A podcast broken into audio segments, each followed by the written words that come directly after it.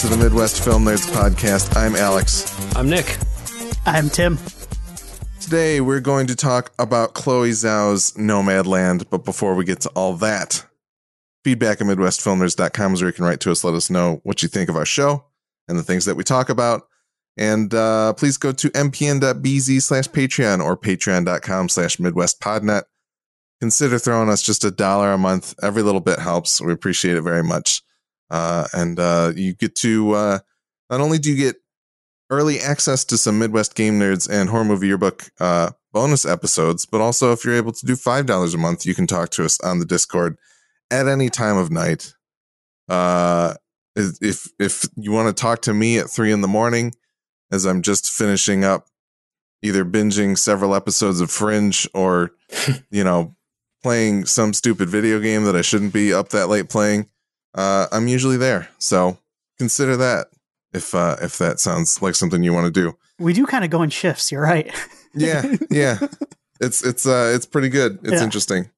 Um, but everybody's in there. We're all talking about different stuff, including uh, Dave Steele's pizza pizza exploit, his adventures in, in pizza making, which is his uh, Instagram account that everybody should check out if you like looking at pictures of gorgeous looking pizzas. Mm-hmm. Um, or uh, you know, talk about comics or video games, movies. We'll talk about anything you want to talk about. Just give us five bucks. Come talk to us in the Discord. Um, but yeah, as for the rest of the Midwest Podcast Network, the Midwest Game Nerds talked about Outriders, and I also talked about Marvel's Avengers on that episode. Um, and this coming episode, I don't really know what we're going to talk about. Probably a little bit about Fantasian, which is an iOS RPG that came out on Apple Arcade recently. So I'm excited to talk about that. And then uh, the horror movie yearbook boys, Tim, you guys talked about. Uh, we just we just did the Amityville Horror, the 1979 version, yes. um, which was yeah was a good episode. We mostly we talked a lot about the kind of legend of the actual house itself, um, which was which was a ton of fun and kind of the backstory there. And then coming up, we are going to be talking about Mortal Kombat, the 1995 version, which is more horror adjacent than anything. I think we just kind of wanted to talk about it with the new movie coming out. So, so we are going to be doing that one. Any opportunity to talk about the original Mortal Kombat movie? I have not uh, seen it one. in a long time. Willie has, but it's been a while Ooh. for me, so I'm excited. You should roll Annihilation into it. Talk about horror adjacent. you That's know, a different you, kind of horror. You know, I'm probably going to because after the Amityville Evil horror, I'm like, I'm going to watch some sequels, and I made I made it two sequels in, and I go, that's enough because there are like ten more. but well, if I only get, is, yeah. there's only one sequel to Mortal Kombat. So. Yes. yeah, but it does follow in that tradition of horror movie sequels where it's yeah. the first one's awesome, and then the second one just you're like, oh. You know what? Annihilation is weird for me because for some reason I still like it's been a long time since I've watched it, but I there's still part of me that's like I still get more people from the video game that I like in this movie, even though it's terrible. And so I, I, liked it in some amounts, but it, like like I said, it has been a long time, so maybe I should rewatch it too. It's it's baffling, honestly. it's such a confusing movie. The uh, uh, yeah. you guys, you guys should talk about it. Yeah, I'll probably check it out. And I know Willie, uh, even if he doesn't watch it, will remember it enough to. Yeah, for sure. Some of the behind the scenes stuff about that movie is pretty interesting. Yeah. Good old Paul widescreen. Um, and then, of course, uh, there's a new episode of Multimedium about Clue that just came out this week as well, uh, which was great. Uh, yeah, this was, did a good job. Yeah, I was.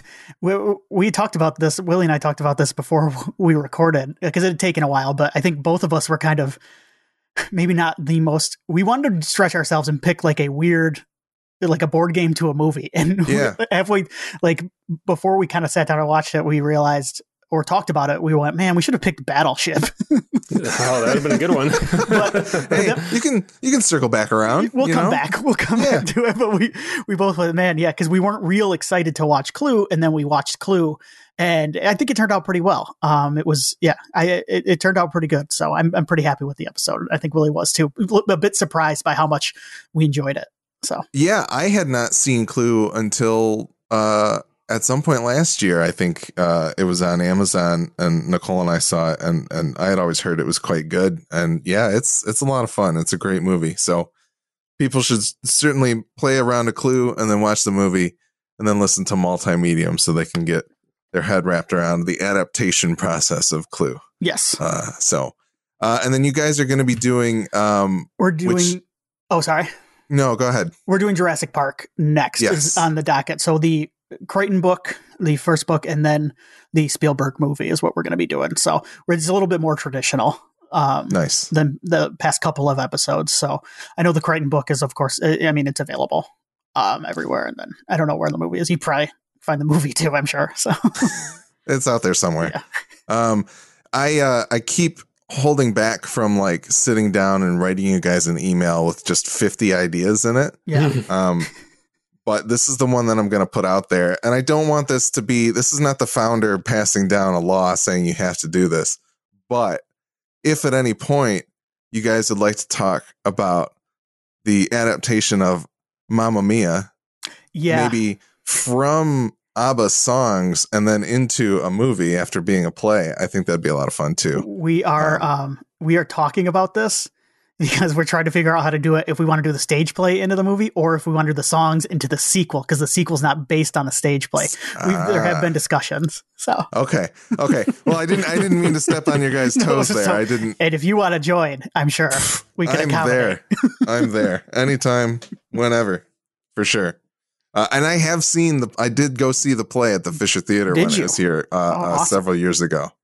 So, um, but yeah. So you you are a Mamma Mia expert. And I mean, I, I hope so, but uh, you know, I I would like to be, I would say so.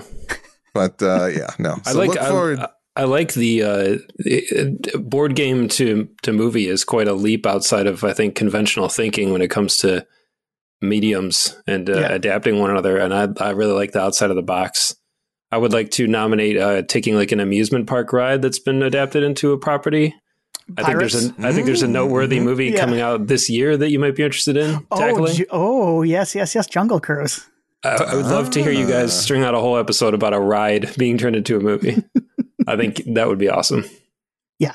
Pirates Uh, is is the battleship of that equation. It makes way more sense. but my We mind should- went to Jungle Cruise. We should do battleships because yeah, I still don't know how they adapted pegs going into a hole. I'm pretty sure they do. uh, you know, I watched that movie because uh, Taylor Kitsch is in it, uh, and I don't remember anything about it. So, um, you Taylor know. Kitsch, Rihanna, and Liam Neeson. The So all you need. You got a stew going. all that I'm like 95% sure of is that there is definitely some overhead shot of battleships. And that's all you can really get from that. Didn't From Peter that Berg direct that? Yes, he did. Yes, he did. See, I've never seen it. And That's- there, it, oh Peter man, Berg's a good seen it? director. No, I'm going to try to sell you on it real quick. There's a they you use don't need actu- to. no, they use actual veterans like um like actual veterans from different wars in in it, and they start cranking ACDC while they while they fight along like the battleship actors and stuff. Sounds great. Oh man, I, and that's the thing. I don't remember hating that movie, but I like just why is the big question. So uh, yeah, you guys, you guys hit it on the head. But go listen to Multimedium uh, about Clue, and you'll get a little bit of Battleship talk in there. So, uh, all right, I think we should get into what we've been watching. Uh, I'm gonna throw to Tim first. Oh, okay. Tim, what have you been watching? So every once I didn't do this last year, and every once in a while, once they announce the Oscar nominations, I like to try to catch up before the big show, just so I have Mhm. uh, catch up with what I can because a lot of the times they're still in theaters or maybe not out. But this year was a little bit easier because a lot of these movies have been out on Netflix, Hulu, Amazon, or VOD uh, for a while now. So I was able to fit in everything but The Father and Minari um, before the show this weekend. So I kind of have a eh, whether I watch the show or not is different, but I will have a I'll have a work like I will have some knowledge going into it of Yeah. what I like. You'll see the tweet of what won Best Picture, and you'll either be like, "Yeah," or mm.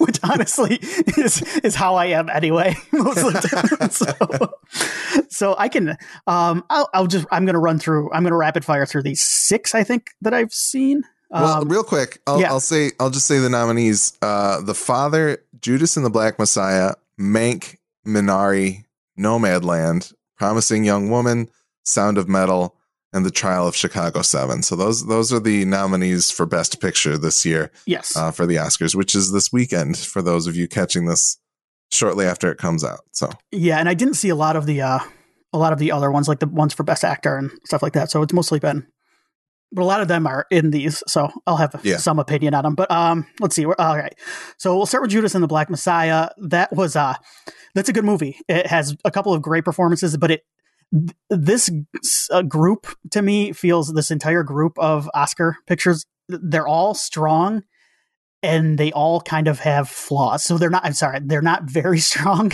it's just it's way opposite than what I meant. They're good movies, but with flaws. A lot of them. Um, Hmm. There's one in particular that I think is uh, who- that is really good, and we'll talk about that one later. Um, but Judas and the Black Messiah is good, but it feels like it's missing half the story. The Bill O'Neal section of the movie feels kind of half baked to me, which is the LaKeith Stanfield um, is who he plays. But um, it's very entertaining, and the Fred Hampton stuff is particularly effective and makes a good kind of addendum to Trial of the Chicago Seven, which is another Oscar name nominated movie, the Sorkin one, um, which does it, it treats Fred Hampton more like a footnote. So uh, Judas and the Black Messiah is a good like chaser in a lot of ways because it gives you more of his story rather than Chicago uh, Seven, which kind of glosses over it in some ways. He's not he doesn't play an integral, integral role. I will talk about. So then I watched uh, Trial of the Chicago Seven too. It's been a while since I've seen that one. That's the Aaron Sorkin movie. Now, Alex, have you you guys have not seen this one either? N- no, I have not. Nick, have you seen this one? No, I haven't. So yeah, it's tough because Sorkin, people's mileage tends to vary when it comes to him. Mhm. Uh, I I like more of his stuff than I don't. I think in the grand scheme of things, uh, this is it's a very entertaining movie, and it's Sorkin doing a courtroom drama, and that is that is always kind of a weak spot for me. It's also him kind of riffing on Capra too, and that's I kind of like when he does that too. But it's also it's very it's very slick, kind of toothless in some ways entertainment, but that's also what it what it is, and it kind of plays fast and loose with certain things, maybe certain facts, to kind of uh, uh, make it a little bit more Hollywood or a little bit more Sorkin-y, if you will. um, Mhm. I did like it. I did like it. Um, it is also worth watching. Eddie Redmayne attempts a Midwestern accent in this movie. Oh So- man, so I've Oh, seen boy. this in the trailer and it made my It's lip curl. Yeah. it's really good. But this also has a, and honestly, his performance is pretty good outside of the accent. But it, this has some very good uh, performances. Mark Rylance again is always, always solid. He kind of just plays himself a lot, but he has where he has one mode, I should say, and he kind of hits it. Uh, what else do we have here? Uh, Sound of Metal. Uh, this was good. I just it, it was good. Uh, it- this is one. It didn't do a ton for me. I- It's it, there's not a lot new in this movie. Um, it's just Hmm. it feels more like a showcase for Riz Ahmed than like an actual great story. I mean, it's eh, yeah. it just I was kind of lukewarm on this one. So um, there's that. Promising- real quick, Judas and Yeah. the Black Messiah was. Did you watch that on HBO Max when it was up? That was out on HBO Max. Sound of Metal is on Prime right now, actually. Yep. Uh, And then- Chicago 7 is on Netflix. Okay. Yep. Okay. Uh, then I got two more here. Yeah. Uh, Promising Young Woman. So this is the Carey Mulligan one, and she is the best part of this movie. This is from, this is basically a, from a subgenre of movies that I'm not crazy about. The kind of a rape revenge movie. It's Mm. something kind of like a, a slicker. Um, it's kind of crazy to me that this movie is basically a slicker. I spit on your grave, and they've kind of polished into an Oscar nominate. I kind of like it's in, it's kind of insane to me, but it, it it takes from a lot of those kind of movies, and they're not my favorite kind of movies. This is very entertaining, and it can be very kind of um, cutting and very sharp uh, with its wit. But it has I don't want to spoil anything. It has two endings though, and one of them Mm. I'm not crazy about, and the other one I hate.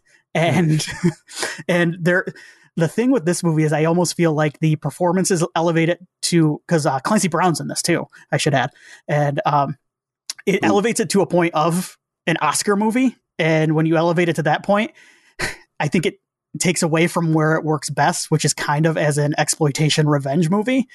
And when those, if it's just a straightforward exploitation revenge movie, and that endings those endings happen, I don't mind it so much. But when it's a it, like an important movie, those endings really really hurt it in some ways. And people have people have written about it.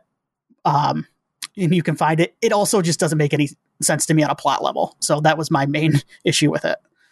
And so then the last one is Mank, which is the Fincher movie that's on Netflix. Uh, Yeah. Promising Young Woman, by the way, is on VOD, I think, right now. Okay. I rented that one.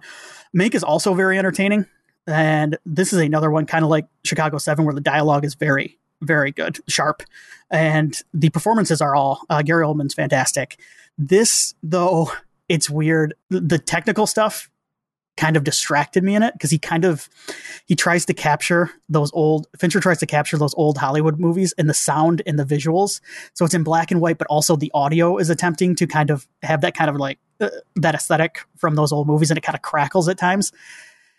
And it distracted me more than added uh, to it for me. So it's definitely this was probably though I, I, I know I sound kind of negative on it, but it's probably my second favorite of this bunch that I watched just because it is so sharp and fun to watch.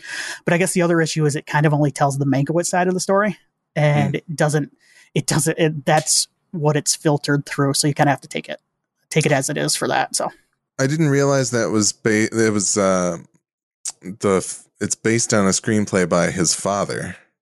okay.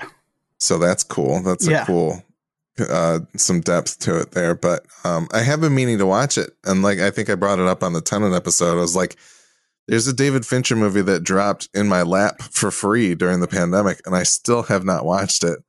Um, Right. which is weird for me, but also I felt as though uh, as somebody who's never seen Citizen Kane, I should probably watch that before I watch this movie. I don't Um, um, yeah, I see what you're saying just, Just for, for some context, context. yeah. Yeah. but uh, you could watch this without uh, without Okay. watching that. Um, there's also a movie called RKO 281 that I recall from like college that I think is similar to this and more straightforward because this one kind of jumps around in time as well.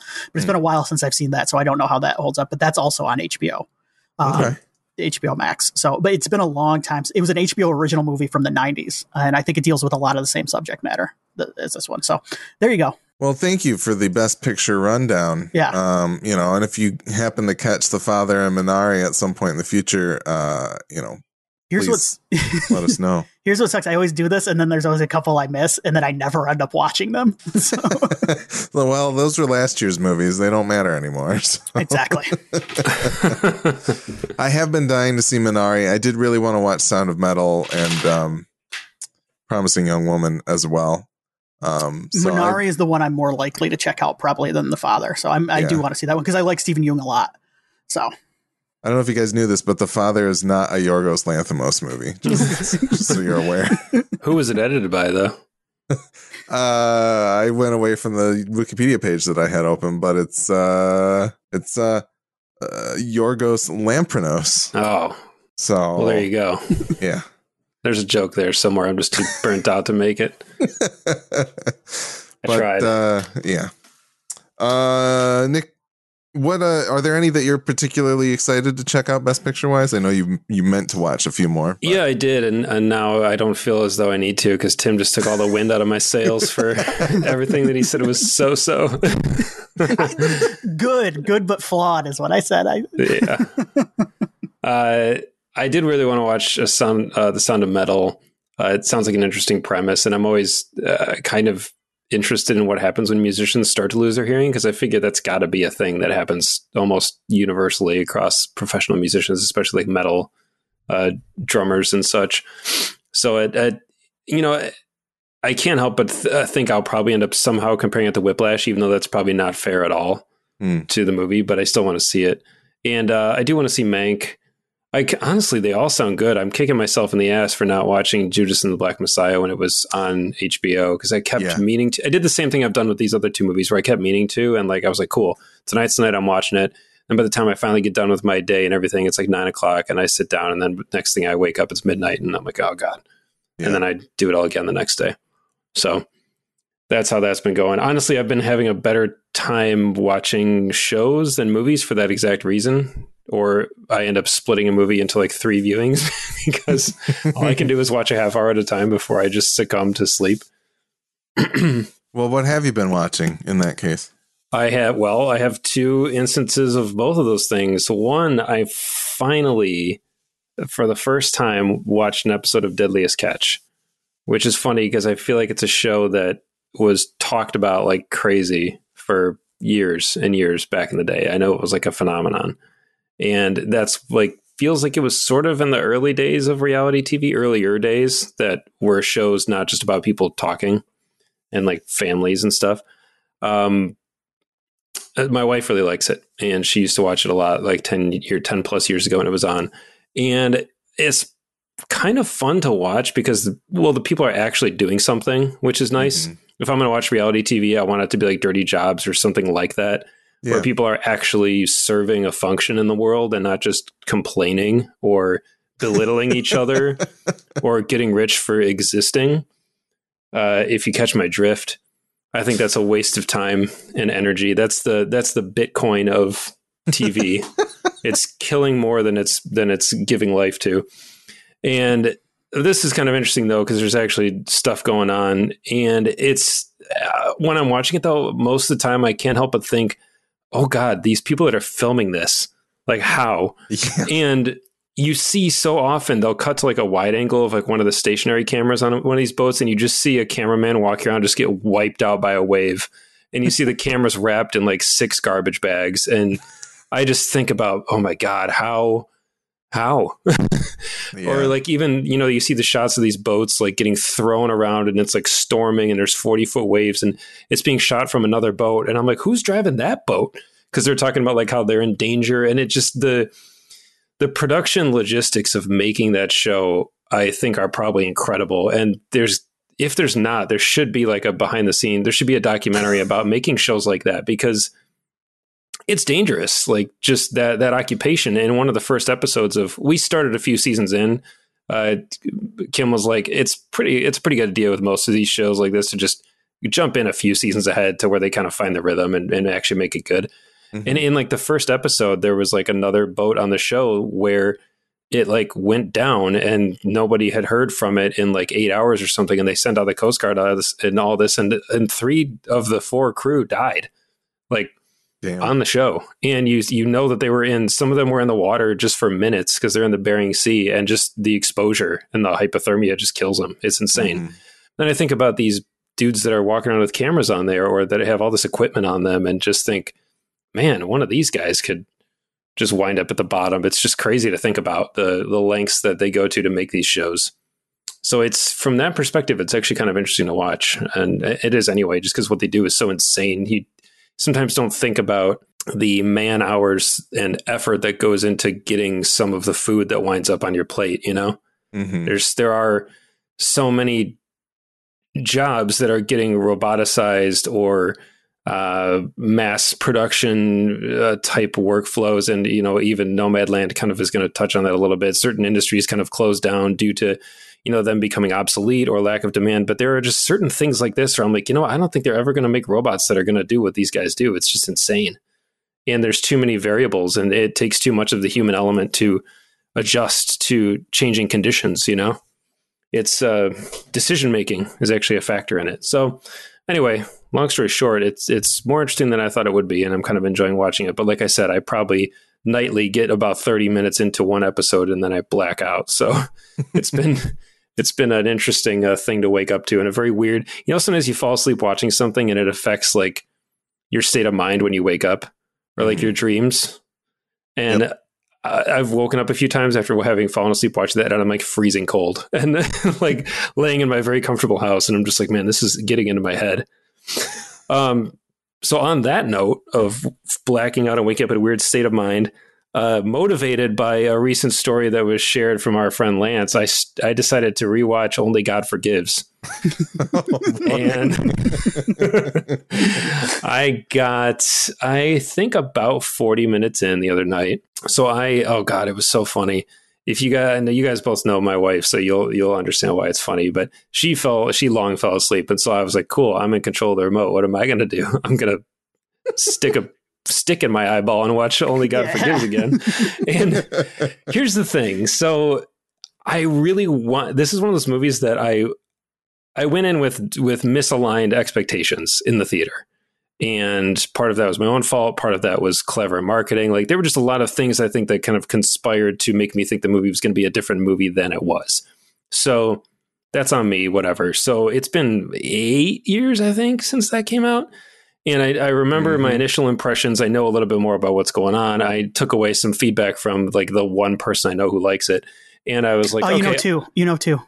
Oh, who's the other one? Me. Oh, okay. I was going to say. I wanted you to episode, admit it on the record. this is episode 37 of the Midwest Film Nerds podcast. If you want to go back to it, and I think got, I'm on that. And it's you, probably it's, it's, Tim, Gojo, Lance, Nick, and myself. yeah. Whoa. Okay. Yeah, that's that's quite the crew. I did. yeah, and I and I guarantee that I'm I am short sighted in my analysis of it. I'm sure that I'm I'm I'm uh, insufferable when I was talking about it because I didn't uh, give it time to marinate or think about or try to look at it outside of my own uh, lens. So that's what I tried to do with this viewing again. And can I can I read my description real quick? Sure. this week, find out which one of the nerds can forgive only God forgives. Not we, to toot my own horn. We know it's Tim.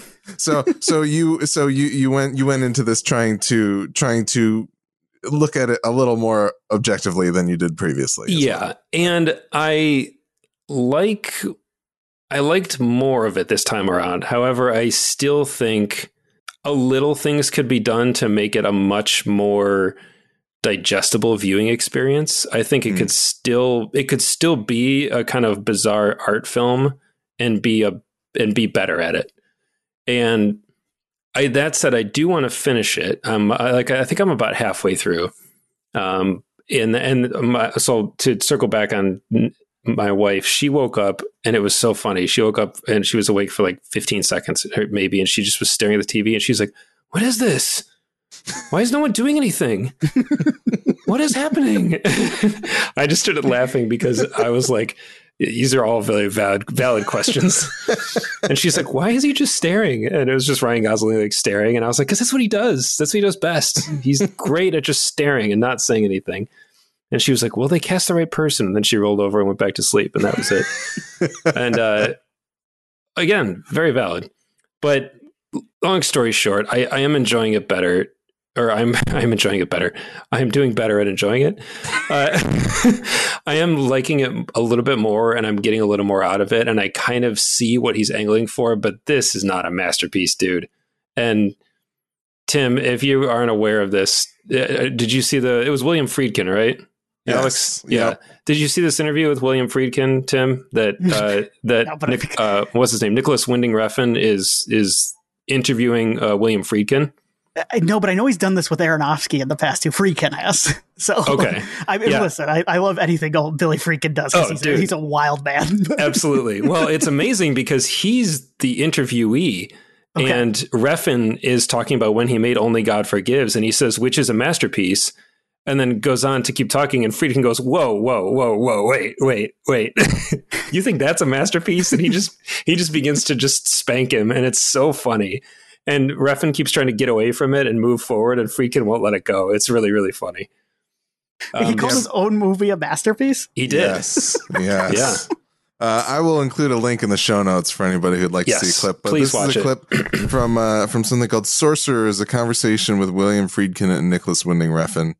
Um, it's out there on YouTube if anybody is curious about it. And the funniest part, I shouldn't say the funniest part, but an interesting and very valid part of it is that Friedkin doesn't necessarily call him out for calling his own movie a masterpiece. I think he might, but his bigger thing is like he just is like it it hasn't withstood the test of time. Like you can't call a movie that has been made that recently a masterpiece.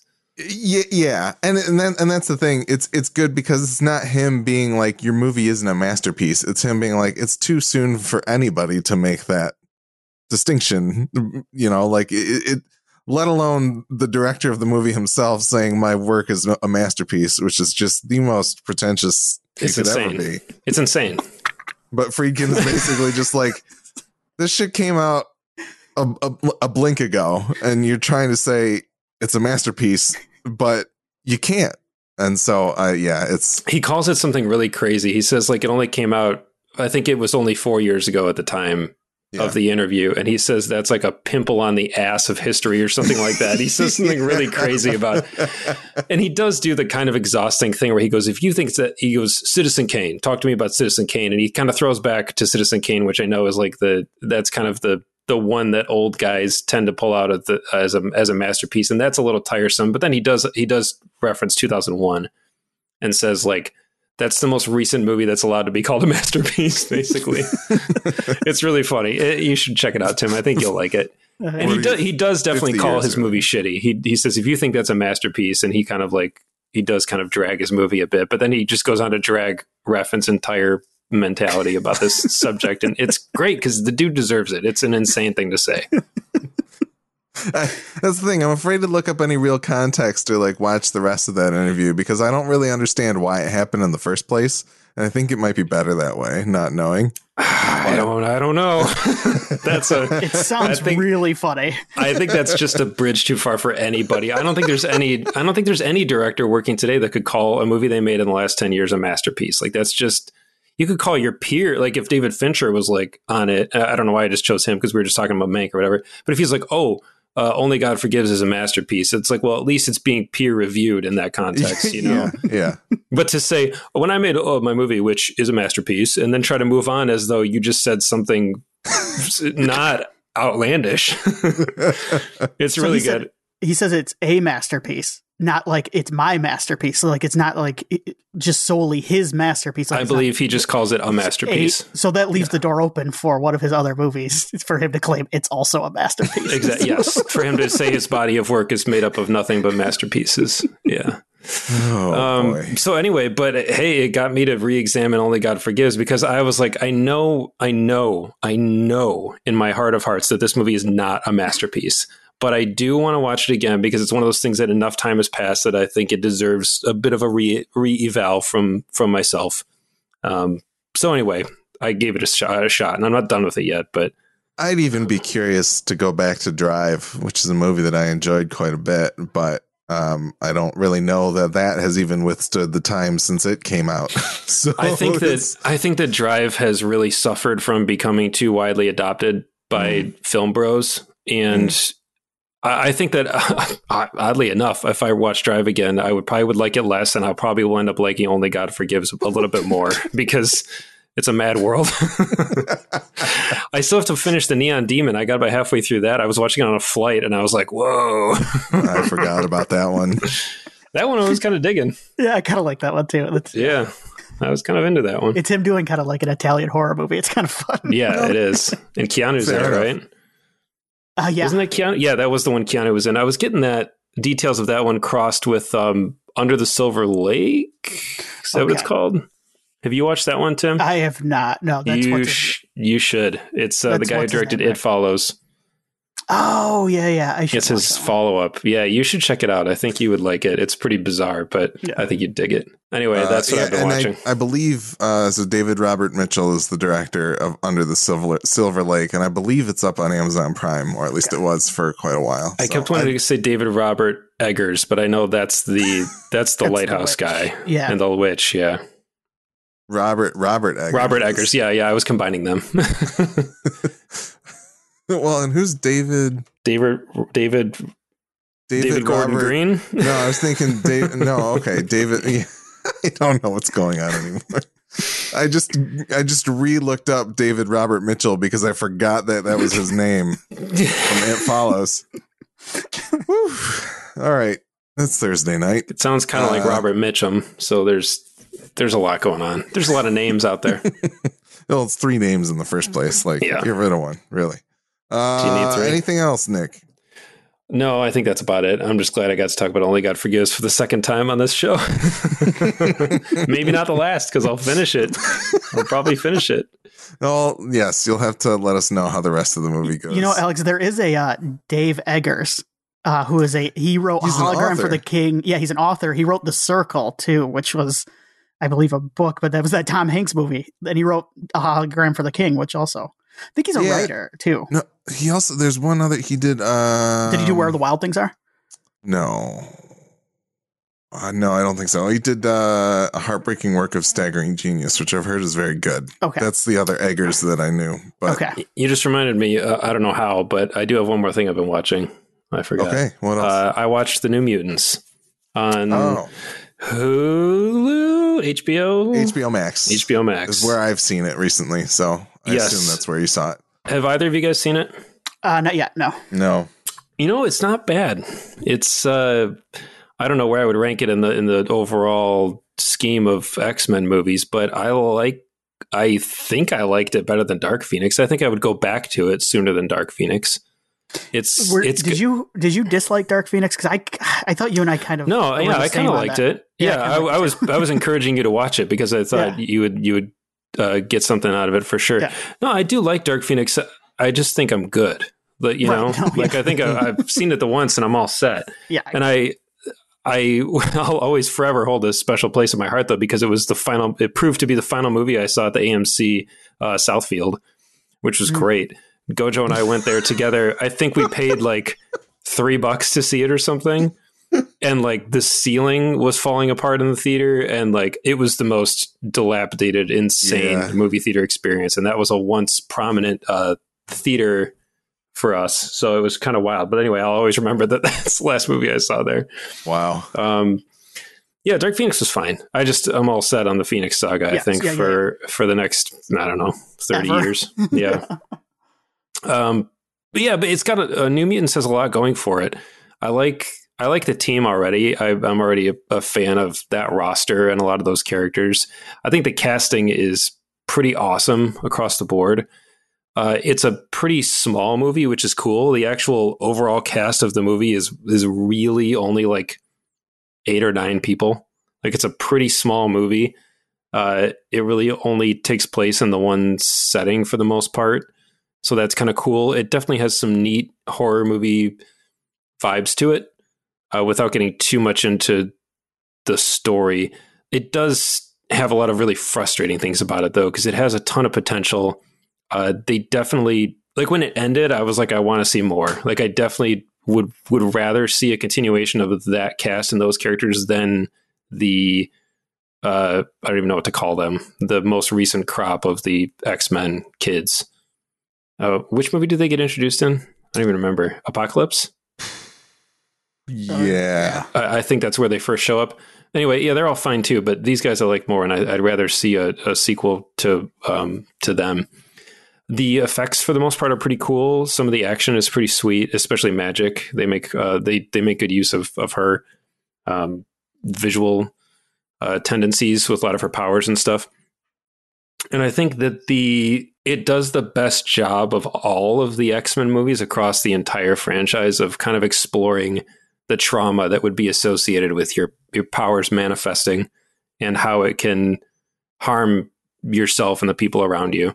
So I think that's really cool because I think that's something that you know if you were a kid, if you were a, a, a preteen and then a teen and you were into the X Men, I think that was always kind of in the back of your mind because some of the stories did a really great job of displaying how you would kind of be alienated by uh, others while you were you know uh, developing your mutant abilities and I think that that's something that kind of always stuck with me when I was young, thinking like how how how much of a traumatic experience it would be to have everybody turn on you as soon as you start becoming different, you know, and that uh, analogy that is inherent to the whole creation of the X Men, uh, you know, r- held hand in hand with any minorities or uh, anybody LGBTQ, anything, you know, anybody from any group that has been marginalized uh, can associate with with them in that regard. And I think the movie does a really good job of kind of getting into that in a way that it just simply hasn't been done yet.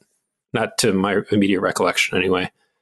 Um, I guess there's a little bit of that in First Class, and uh, obviously with Magneto's story, there's a lot of that. But this movie does it really well, and I think for that reason, it's worth checking out for sure. There's some weird choices in the story, and there's some really weird choices in the dialogue from time to time, where you're kind of like, "Ugh, that should have stayed in the in the first draft, I think, um, and not progressed onto screen. And the accents are all over the place, and to the point where it's so crazy that I was like, I can't even be upset about it anymore. Like sometimes characters are American and sometimes they are very European and sometimes it's it's just really weird. And so I think it needed a stronger director. I don't remember the Josh Boone. Yeah, it's Josh Boone who did the uh, stand as well. Um, which I've also heard conflicted things about. yes, I watched the whole thing. Yeah. yes. Yeah. I just so the New Mutants is I think the only work of his I've seen, but it's just I don't think he's very strong. Uh, I think it it has the vibe that anything that is successful in it is probably the result of the actors or the kind of previs that a lot of these superhero movies go through, or a lot of the committee stuff that they kind of you know streamline it to make it more digestible for the theater. Well, and this this movie got really mangled. Oh, it did in a lot of ways because it was originally I think there was a cut finished in 2017 and it didn't come out until 2020. Right. And in the intervening years, not only after reshoots, there was also a Disney acquisition that occurred. So from what it, I understand yeah. from the little bit of reading I did after watching it, they did a little very very minimal reshoots and then they wanted to do more because they said you know something something in there wasn't working. I'm not sure what, but by that point, it had, I think, been two years. I think this was in 2019 or almost 2020. And Josh Boone said the cast had just visibly aged way too much to yeah. the point where they would effectively have to either spend a fortune trying to de-age them or they just would have to reshoot the whole movie.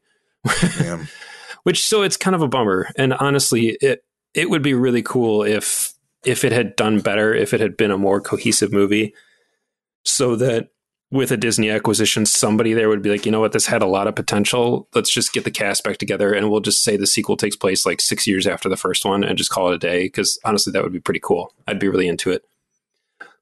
Also, the score is very good. I thought that was really cool. There were a few times where I was pretty into the into the score, which was nice. You know, X Men movies for the most part always had pretty good scores. Well, good. So, That's, long story uh, short, if you have HBO Max, you know, give it a watch. It's only like eighty three minutes, so yeah. That one I watched in one shot. I actually did that one. well, there you go. The New Mutants up on HBO Max. Um, I also watched something on HBO Max in the past couple weeks. That's a little TV program called The Righteous Gemstones. Ah. Ooh, baby. Oh boy. I think so here and let me preface this by saying I've seen all of Vice Principals. I have seen 3 episodes of Eastbound and Down. Uh, Only three. Seen, yes. Yeah, I watched them with you uh, in the Ferndale house. I do like uh, to stop after ago. episode three. You're right.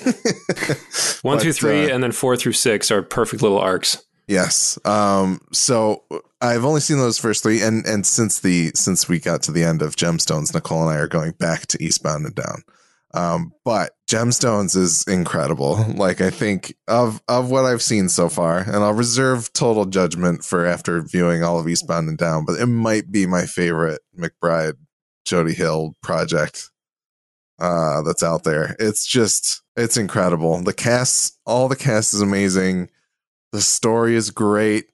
Um there's like having John Goodman there with them, like I feel like they they generally get a lot of really good like ensemble players to be with them in these shows, but I think like John Goodman takes a bigger part of the pie in this and and I think he does a great job being kind of the patriarch of the Gemstone family.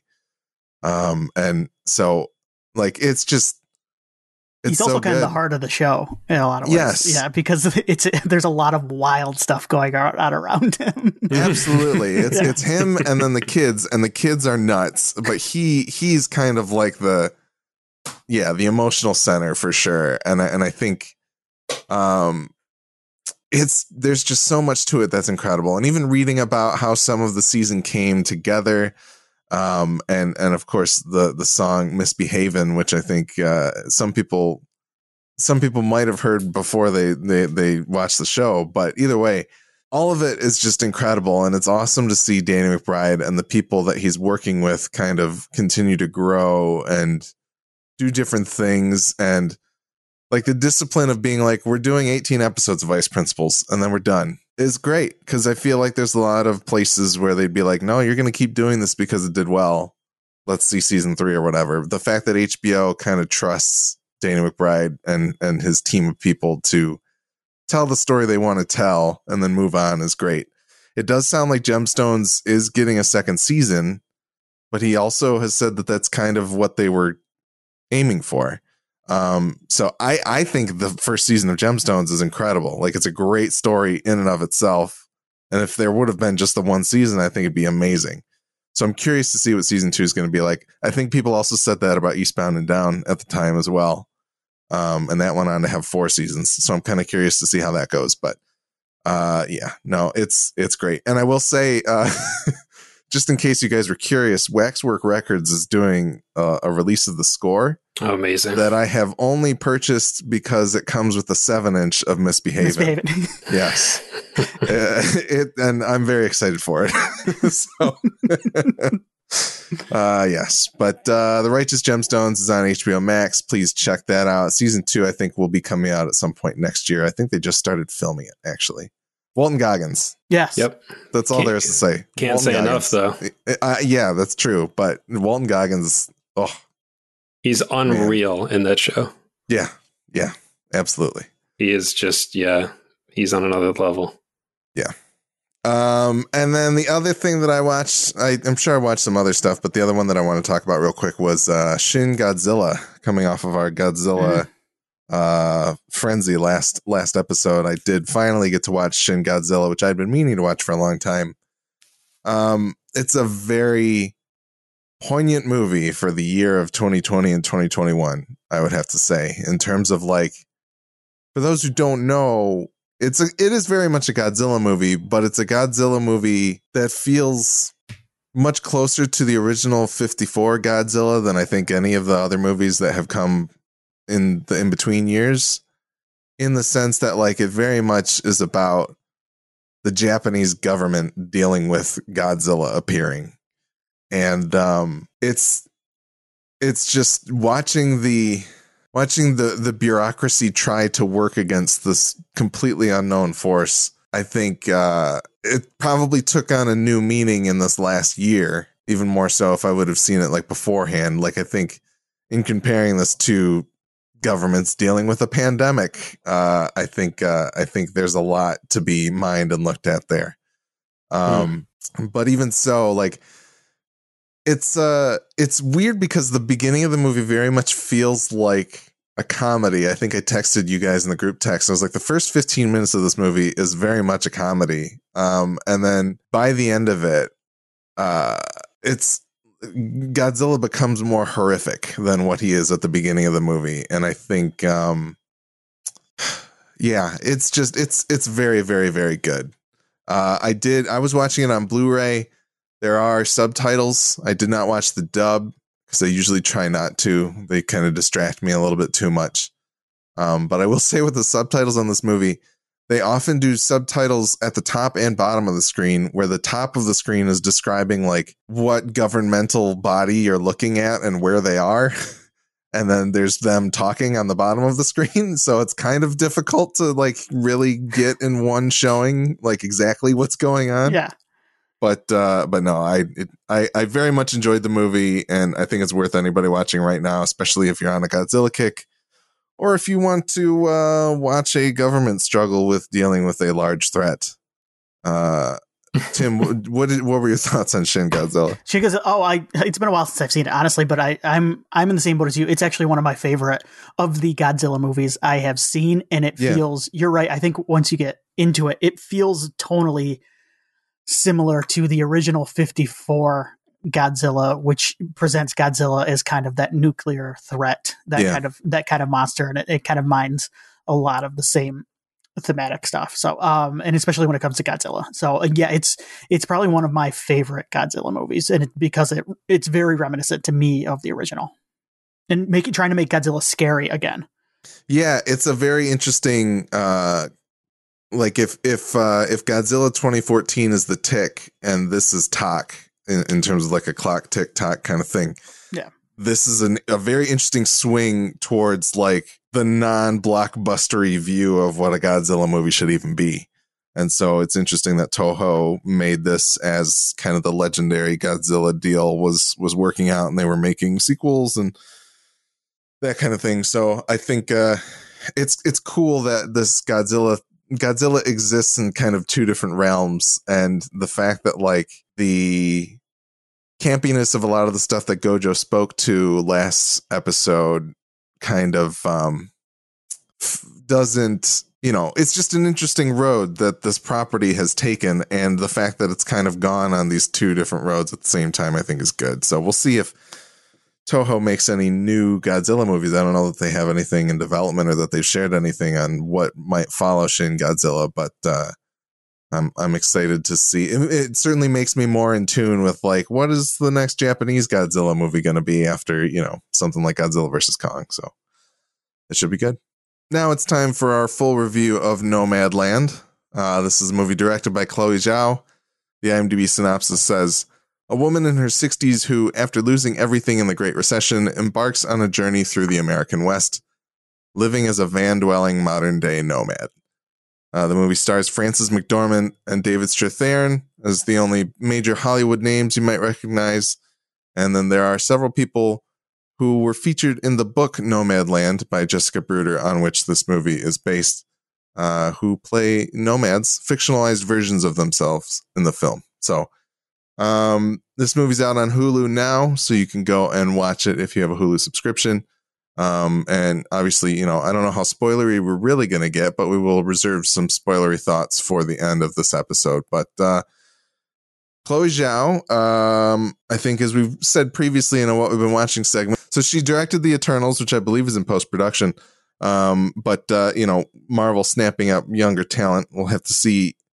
I, don't know what I think about that after watching this movie, so I'm I'm curious to kind of pick your guys' brains. So, Tim, what did you think of Nomadland? So I was actually a bit hesitant um, to watch this because the trailers and just kind of the marketing itself, and just knowing what it was, it looked like such a bummer. Like yeah. it just, and I haven't been really in the mood for that. But, but I mean, it is a sad movie. It, it's bittersweet, but it's never miserable to me. And there is a big difference there. I think there's a, there are a lot of movies out there that just like, that just want to make you feel bad the entire time you're watching them. Yeah. Um, Pixar movies mostly. um, but this isn't this isn't really like this isn't like that there are um it's sad but it can also be funny and it can also be hopeful at times and it's gorgeous to look at the entire time um people with more technical acumen can point out exactly why it looks so great but i just sit there and I'm not going to pretend this is a movie that I would have seen in theaters, but if I did go to the theater to see it, I think it would have been a great experience just kind of seeing it on the big screen. So I can I can see why I've seen some people say, "Man, this made me miss the theater." Um, but this just isn't. I go see the fast movies in the theater, so. um, but uh, yeah, I think it would have played really well there. It's it's definitely more of a character study and kind of a reflection on grief and how people have to go on living after losing someone or even something close to you or even losing your way of life. Um, the Fern, the main character, that it's interesting in that uh, I don't. I will probably get into maybe some of the backlash in spoilers, but this is specifically Fern's story. It's it's not everybody's story, it's her story. And there are things that you can relate to throughout the story. But at the end of the day, it's about her and the people around her, these people uh, that she meets and comes into contact with. Because uh, I know there's been a lot that's been said about the role that Amazon plays in the movie. And mm. I do kind of fall on the side of the movie not really being about that.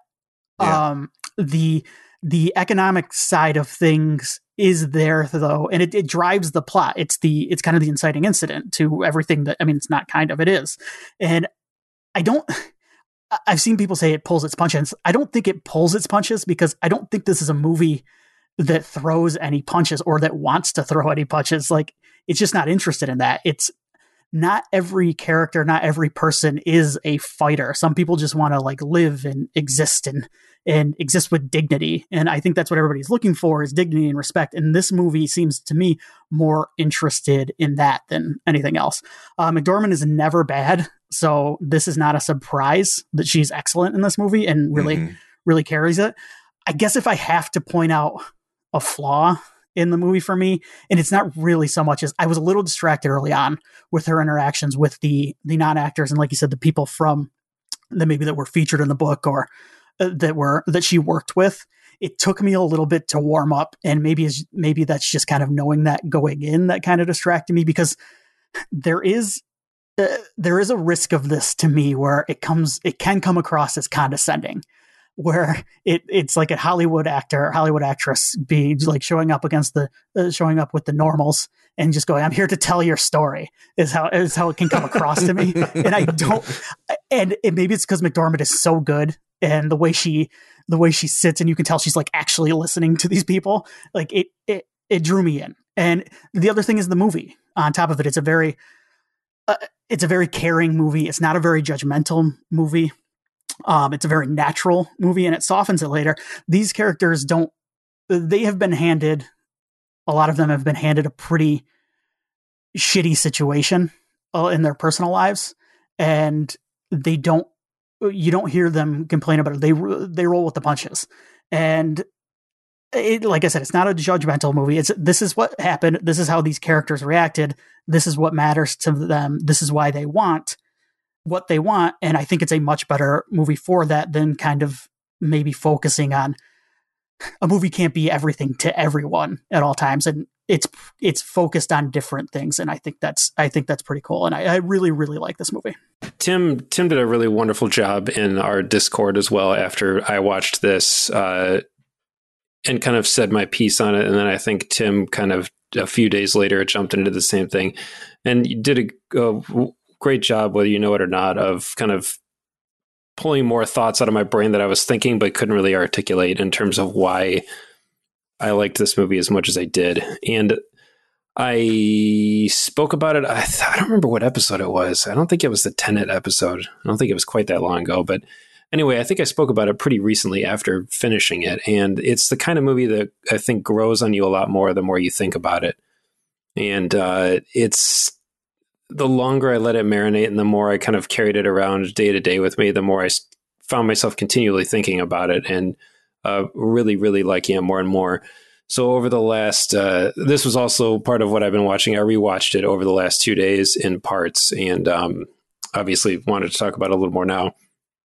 It's just as good the second time, if not even better, because I'm able to kind of take a take a little more time to let some of the quieter moments of the movie kind of sit and breathe a little more and not kind of be waiting for the for the next story beat to happen you know mm-hmm. it's one of those things where it's a it's a slow movie not in a bad way or a dry way but it's just very it moves at the tempo that it moves at and it's not always in a rush to get to the next part of the story there's lots of these little two to three minute montages throughout the movie as she moves from one place to another or moves from one job to another and they're kind of almost my favorite parts of the movie now. A lot of the story stuff is really, really wonderful, and a lot of the interactions with the non-actors, with the characters who are real, and the other ones that are that are made up for the movie, but played by non-actors. I I would think anyway. They're really amazing, but it's the little quiet moments in between that really started to stick with me this time around because I started to just think this is simultaneously what Fern is living for, but also what is kind of giving the the lifestyle, the stigma that it has.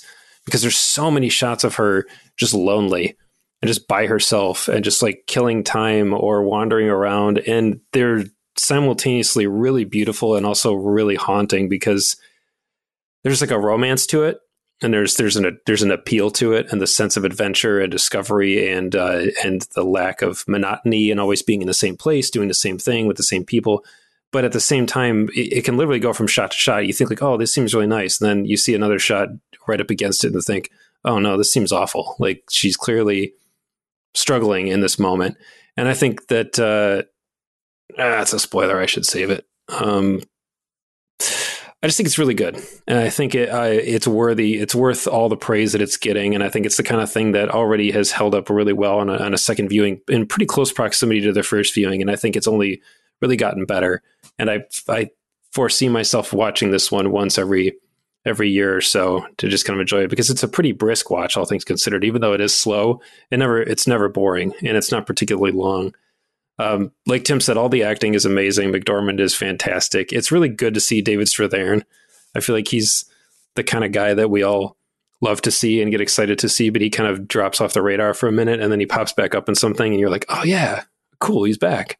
Um, I, I, feel like I mostly know him from like um, whatever like Bourne movie he's been in. I know him from a lot of like military-ish or bureaucratic type roles, I feel like. So it was really interesting to see him very outside of that. And Have you ever seen Good Night, Good Luck? Good Night and Good Luck? No. Oh, not. you should. It's really good. He's great in that. He's good in everything. That's the thing. He's the kind of guy yeah, who never. I, he's he he and Fran McDormand both are just like they're both always good and always compelling, and they always feel real. And, I uh, always uh, like him quite a bit. And when mm-hmm. he popped up in this, I was like, I know that face, but I don't know it with that beautiful beard on it. I need to look up who this is. it's a great when beard. I did, yeah, I was like, oh, it's David Strathairn. So it it's it's interesting, like him and Frances McDormand being the only like real Hollywood names in this this movie. It, I think, uh, you know, like you said, they're both always very good. Seeing them together, they work well together um and and yeah it, it was nice. Uh it was nice seeing a very different side of him for me as someone who's only seen him in like you know Godzilla. bureaucrat mode. Yeah Godzilla whatever it is. Yeah. So. And they both are good at playing real people. Like the mm-hmm. I shouldn't say regular people.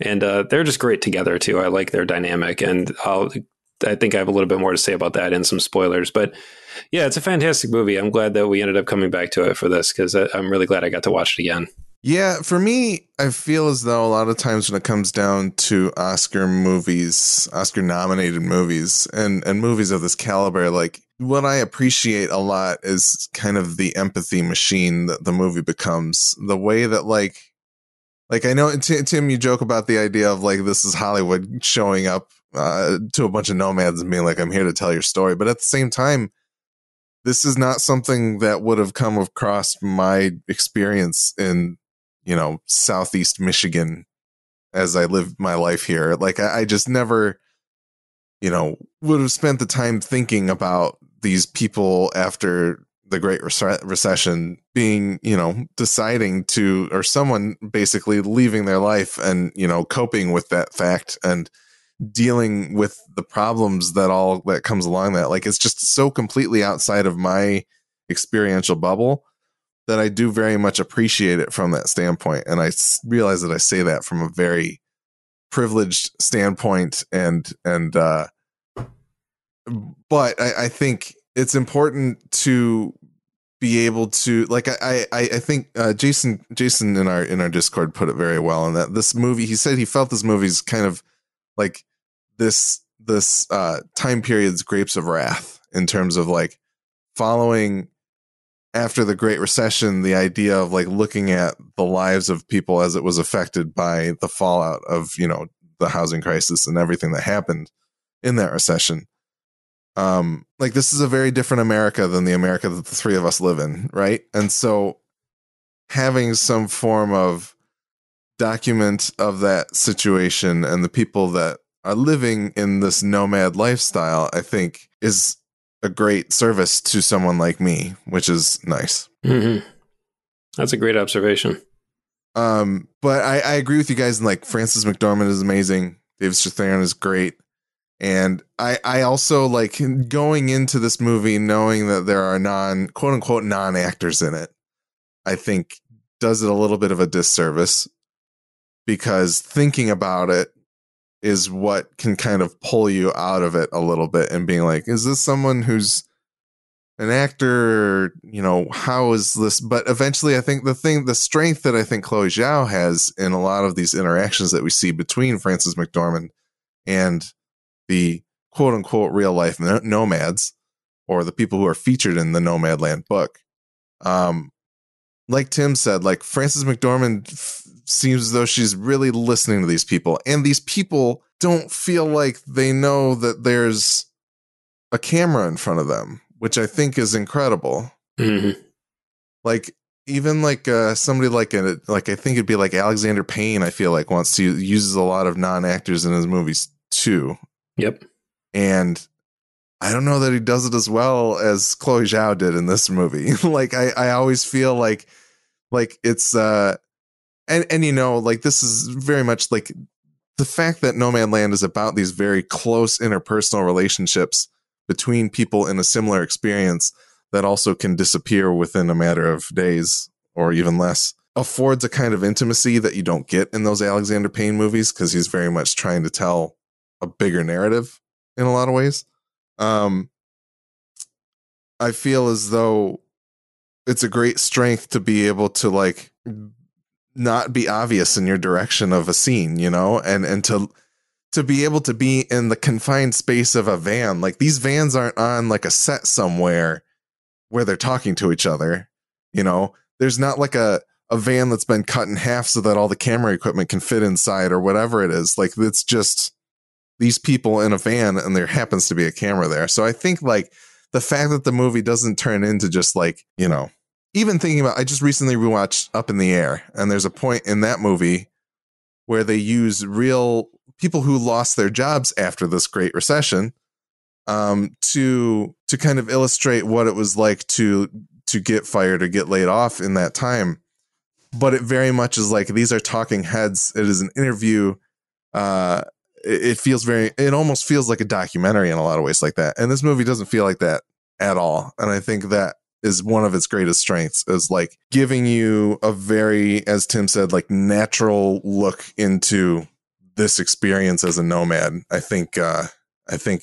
I think the movie does a great job of laying that out there. And so um, I think there's a few other things that I would want to get into in like a spoilery kind of setting, but overall, like I, I do think this is great, and it's not really something uh, that, as Tim said, I was looking forward to watching. As someone who tends to be a very empathetic person, it can be very difficult for me to watch movies where people go through like very difficult experiences, and I think there are periods of that in this movie, but at the same time, you know, there's enough of the like finding the beautiful connections with like even maybe in some cases more genuine connections with people than a lot of city slickers would you know uh to to use a phrase i think there's a lot of beauty in that as well and so i think uh the movie does a good job of not just being like a complete downer about the situation that frances mcdormand and these nomads find themselves in so i appreciate it for that fact um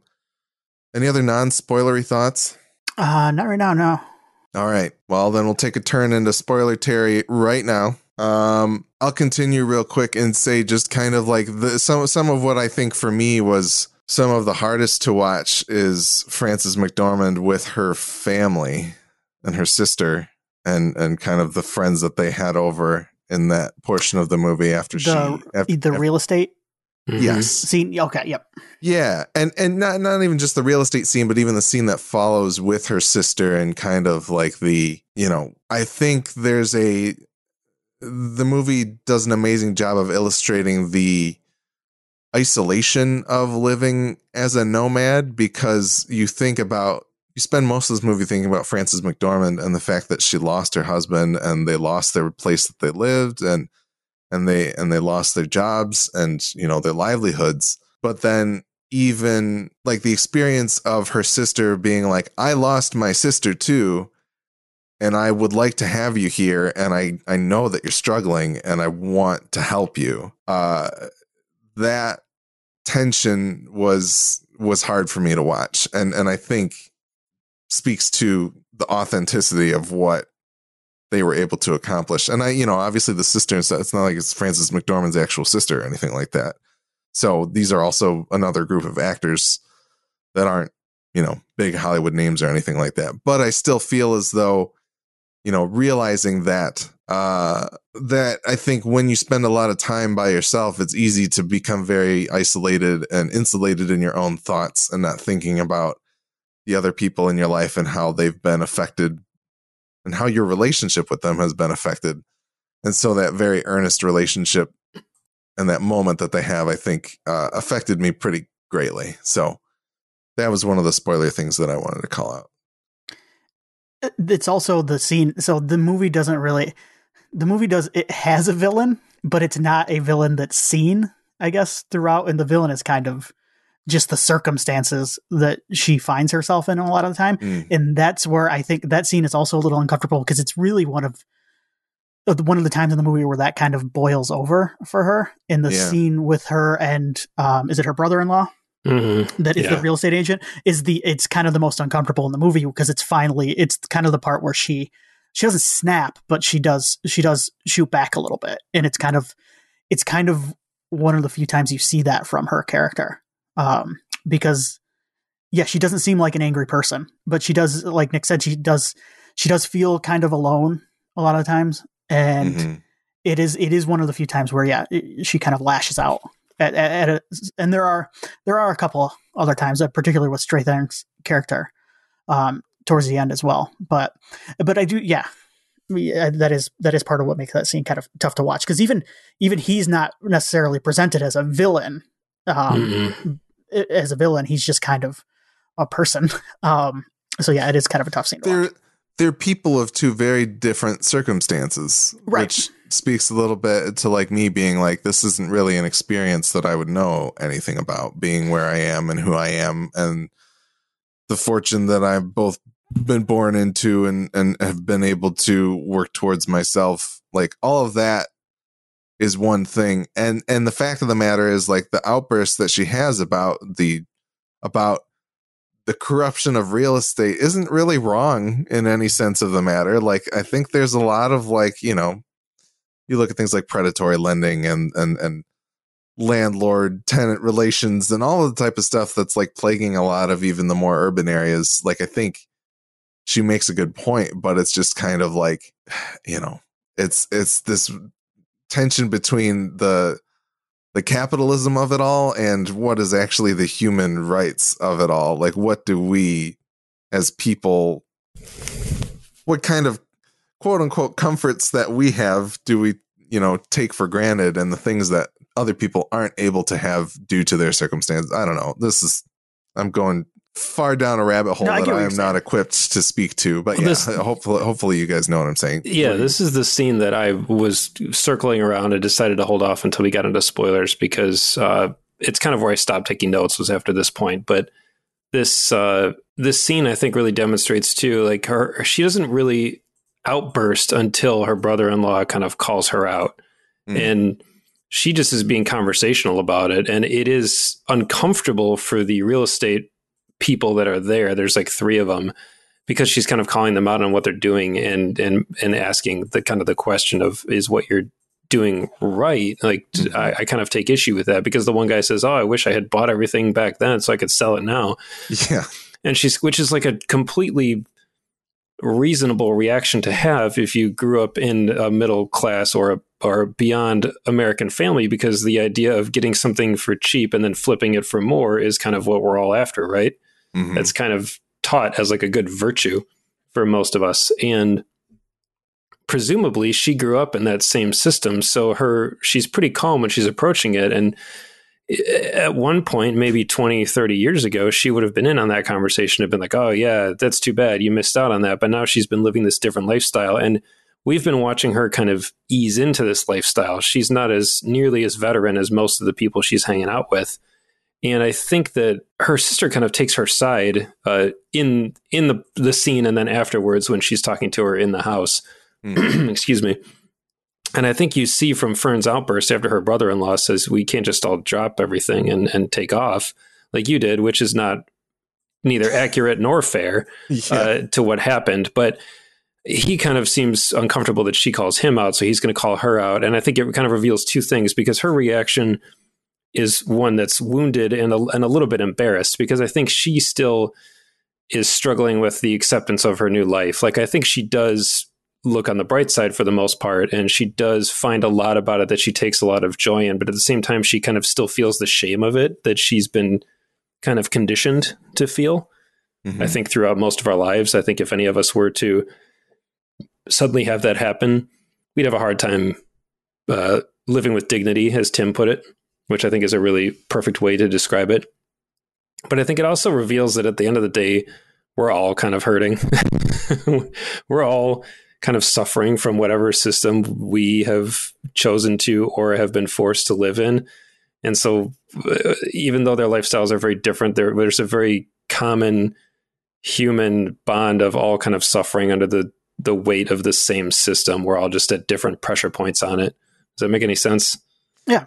Yeah. Like her, her brother in law so. is probably not thrilled at the fact that he knows she's right. And he also is, you know, we all have our own problems. And it's, a, it's a kind of reminds me of the scene earlier, just before this, a little bit before this with Strathairn, where he, uh, he's kind of bugging her when he's at her, she's at her van and he's like trying yeah. to get her to quit smoking and he's trying to get her to he's like saying oh man he got ants and he's just like being annoying and kind of not leaving her alone not catching the hint then he tries helping her carry her her stuff and that's when he breaks her plates mm-hmm. which is the most horrifying scene in the movie to me because as soon as that happens i just was like oh like I, I remember i gasped the first time i saw it because it just was so jarring.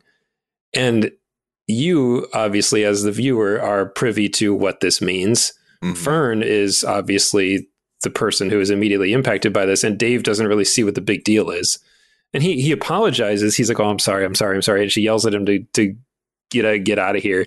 And he says you don't have to shout. And he's kind of like irritated at her reaction. And it's such a nasty response. Because like he doesn't know. Like you don't yeah. know. You don't know what those plates meant. You don't know what you don't know what someone else is going through is kind of the my big overarching umbrella takeaway from the whole movie is you don't know someone else's story. You don't know what they've been through. You don't know what they're going through. You don't know what their day has been like. Um, you just don't know and something that might seem insignificant to you it could mean the world to somebody else. And then when it cuts to her immediately like you know that real close up of her like by candlelight practically trying to glue it back together mm-hmm. just like made me want to cry it's like yeah. she can't just throw these plates away. She can't just be bummed out and be like well those were a great memory but i guess they're trash now. She's like fixing them because it's like one of the few things she has and she's going to fix it so she can continue to hang on to it it's just the meaning uh, uh assigned to those plates is so significant and it's just like that that whole thing just really shook me. I was like, oof. And it, partially a reaction to his reaction, just of, of not really thinking about what he might have just done. There's just a lot of, there's a lot of wounded, uh, knee jerk reaction from a lot of people throughout this movie. And I think it just is the common theme of just everybody's got some shit and uh, we're all just doing our best. Well, and I think one of the things about it that's so, uh, you know, that I think is very genius about at least the the plotting of everything, the way that it was written, you know, however this all came to be, is that you see in the first scene her picking things out of the storage unit that presumably has her entirety of her life's belongings that aren't in the van with her, mm-hmm. and she she brings those plates with her and at the time i don't think it really you know you don't know what meaning they have or anything of that nature. They look like very nice plates, but like other than that, you don't know that they came from someone very particular or you know is is her deliberation over like is she deliberating on whether or not to bring them with her because she knows that something could happen to them or like what none of that is even going to occur to you because it's in the opening minutes of the movie right. And then as you spend more time with her and she spends more time with other people um she comes out of her shell more and and she's able to kind of like connect with these people more and you get to hear the story about how that was her graduation present from her father who had collected this set of plates at garage sales basically um which you know was a very touching story i think it's i think it's a great idea to do something like that but also just to like you know everybody assigns importance to different things in life and and the fact that like you know that was like I feel like literally anything in that van that could have broken would have affected her in a similar way, you know? But at mm-hmm. the same time, this one also had meaning in a previous life more than just utility, right?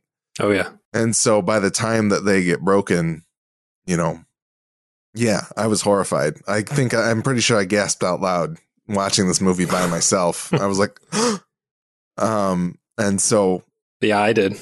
yeah, no, it's, times. it, it's pretty incredible. And the other thing about that moment that that affects me as well is that like, um, you know, in any other situation, in any situation like that, it would it would affect me to lose something that I prize very heavily and and that has meaning for me.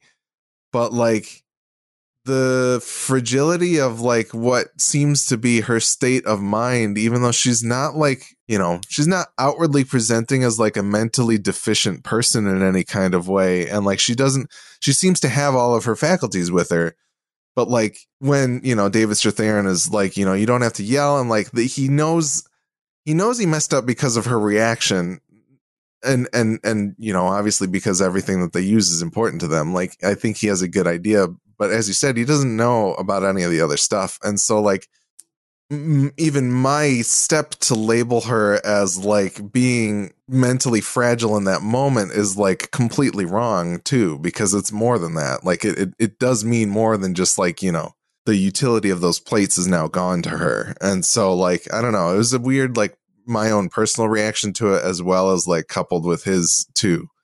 Um and so like i i think you know there's just something about being on your own for that long and then the friction of dealing with people i guess in general and and the way that it comes to to to strike that moment i think is very masterfully crafted and and acted and everything i think you know and it's such a simple and elegant setup too you just see them in that opening scene you know they're important because she's crying mm-hmm. while she's handling them and in the jean mm-hmm. jacket which presumably belonged to her deceased husband yeah but i think it also shows about the uh, the way we all feel about stuff and like our stuff and our objects. And I think it's safe to say everybody has at least a, a, box worth of objects where if something were to happen to it, you'd be pretty upset.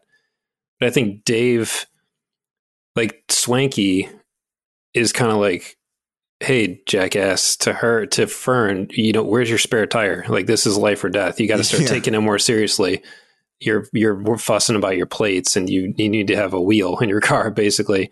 She's gone full utility survival mode because she understands a little more well like i said all these people are a little more veteran at it than her. It, it is the vibe that i get. And she knows like you just you just have to have what you need to survive and the rest are your experiences and your memories. And dave we find out later he has a life that he can go back to should he choose to.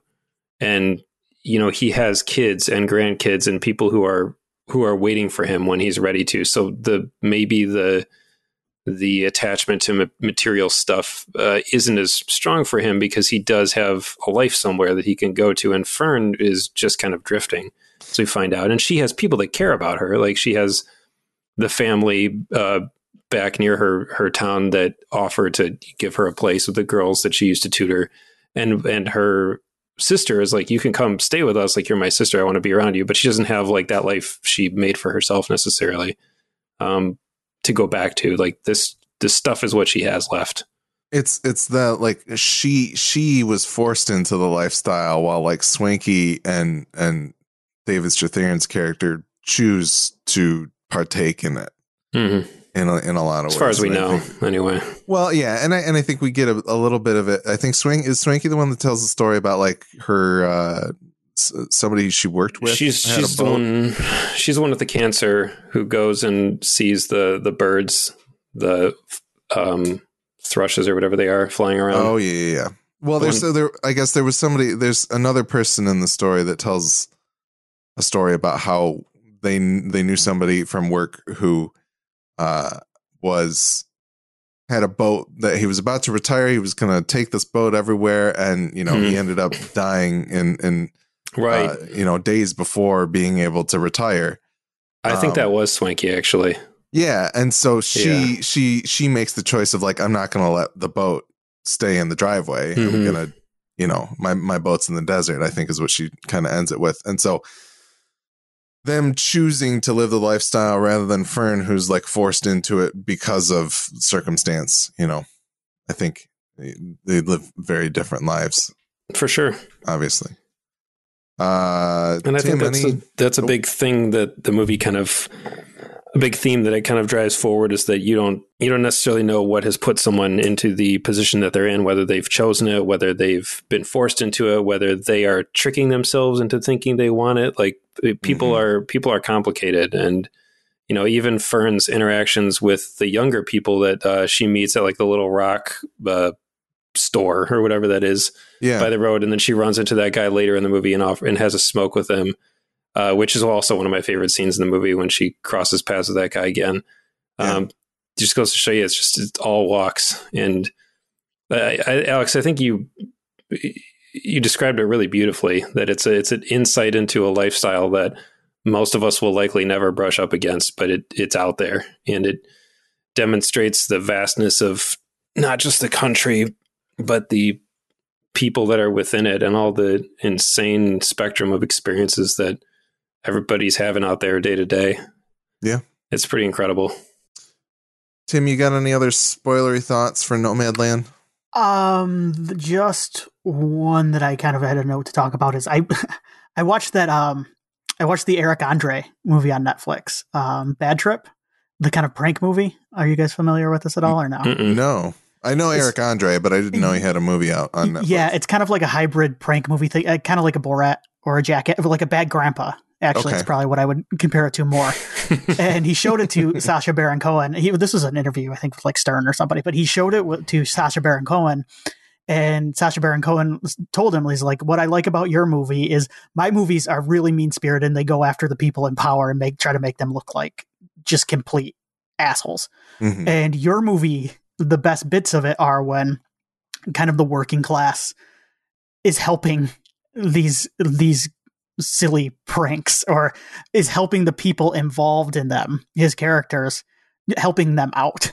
And one of the things that struck me during this movie is how how that kind of rings true in Nomadland as well, because it, it's uh, Bob who says, uh, "What's he say about the? Uh, oh, where'd I go? I had the note about the Titanic. He, he, says something to the effect of." He sees the eco- the economy is like the Titanic; it's sinking, and his job is to get as many lifeboats out as possible Mhm. to people. And it's a great line, and it kind of sums up uh, the entire movie in a lot of ways. And it is about people divorced from politics and everything, just helping other people out, which is kind of hopeful and sweet and really, really just kind of a, a wonderful aspect of the movie for me. Yeah, I didn't. I, I guess I didn't really think about it that way, and I'm glad that you brought it up because, yeah, I like I remembered him having that speech, and and well, I don't know if I want to call it. I mean, yeah, it is a speech because it is to that large group of people, but like, um, I think thinking about why this experience is so completely away from from who the life that I live, I think that that's very interesting. Of like the the the things that are being reported on NPR or whatever are not necessarily the things that are going to affect these people on a day to day basis at all because they're so far removed from that. And so, like, yeah, I, that that that is a very hopeful aspect of it that I didn't necessarily see, and I'm glad that you pointed it out. So, um, and, and that's really about it as far as spoiler thoughts on it. it. Yeah, it's funny the one the scene you brought up with the real estate agent. Just to go back to, I think a lot of the criticism that's being lobbed at this movie, um, for being kind of maybe toothless at uh, certain certain things regarding capitalism, is kind of in that scene, Hmm. which is funny to me. It's just she doesn't scream at him. She she basically says like, "I don't want to disagree with you, but I do," and like that's Mhm. kind of as that's kind of as angry as the movie gets in a lot of ways, other than when the plates are broken, which I got the scenes mixed up there. So it's in there. It's just um, not everybody not everybody screams all the time. Not everybody's just angry all the time. Like, if, if you get outside of yeah, And you know, this movie very much like t- towards the beginning of this movie, the the Amazon stuff, I was like, this looks like an actual Amazon warehouse. Why in the world would they agree to be a part of this? And then as you see how Amazon is portrayed in the movie as like the job that she enjoyed working in that pays very well, I think is I think you know it makes sense that Amazon would be okay with this being out there. At the same time, this movie takes place in 2012, like shortly after the the gypsum mine in in Empire, Nevada, the the town that she she was uh, worked in and was from. After that town has kind of collapsed and been you know left behind, so like in 2012, which was, you know, short nine years ago at this point, like the fever pitch of like Amazon is bad, there were people there, but not like, not like the numbers that you'll see today of like, we should all be boycotting Amazon. Like, you know, I don't know. Yeah. I, obviously, I live in a very liberal Twitter world with people that I follow. So where people scream all the thing. time. Where people do scream 100% of the time. Yes, that's absolutely true but at the same time like what i'm thinking of is like the the the narrative that's being told here the story that that the movie tells is like this is 2012 and like you know not before amazon was bad or anything but like it's very much i think people had a more naive view of what amazon was right um and what that and I think yeah, and I think there are two things that seem to be latched onto as well when it comes to she said she likes to work at one Yeah. point. I mean, she flat out said she likes to work, and maybe she likes to work. I don't know. I mean, I don't know. Well, I'm mean- sure it would be nice to work a job when you've lost the the one that you had been doing for a long time, right? right. And yeah, and uh, there is value in work. And uh, the other thing she said too, like you said, is it's good money. And Mm-hmm. I don't know. I mean, I, I don't think the the movie makes sure not to. For me, it makes sure not. It, it doesn't glamorize um the lifestyle either. I mean, she does. Aren't we introduced to her at one point? I mean, she's shitting in a bucket Yeah. at one point, and they're having to they're having to teach her how to uh, use a bucket. And so mean, yeah, yep. it is it is lacking in creature comforts, and I don't I don't necessarily think that presents the gig economy or whatever in a positive light. That I mean, this is what you have to do on the road. yeah. So no, I, like there, it yeah, the the I think it gives you perspective. We all know that those Amazon warehouse packing jobs pay for shit, right? yeah, And so the fact that that is good money for her just gives you that perspective of like the world that she's living in Mhm. and, and what is available to her in terms of the work that she can do out on the road.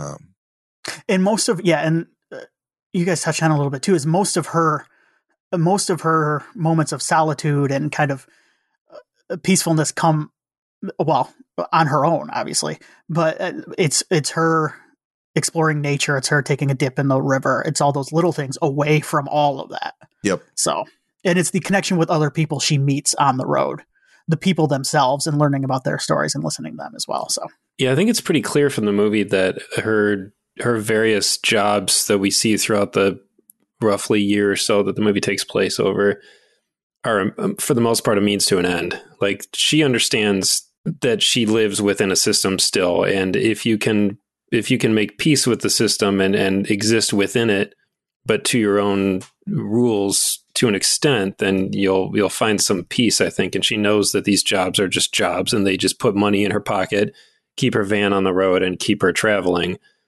And I think if sh we kind of see her establishing a bit of a pattern, uh, almost like a butterfly, she's going to kind of move from place to place around the country and just repeat this cycle, mhm. presumably year after year. And things will change in small degrees throughout. Like in the, by the time we come full circle again in the last 10 or 15 or so of the movie, when she's back at Amazon, you're kind of like i think as the viewer I, I felt a little bit of a sigh of relief i was kind of like okay cool like she made it through a year i can see now that there is some stability to be found as long as you make the right connections and you know find those inroads with with the community the people like dave gets her the job at the like the Wall Drug. restaurant Yeah. Wall Drug, yeah. Linda May gets her the jobs uh, at like the camp. Uh, Mhm. But then we see her sitting and doing the puzzle by herself while she's doing the laundry, and we're like, oh, like Linda May is not there for some reason. We don't know why.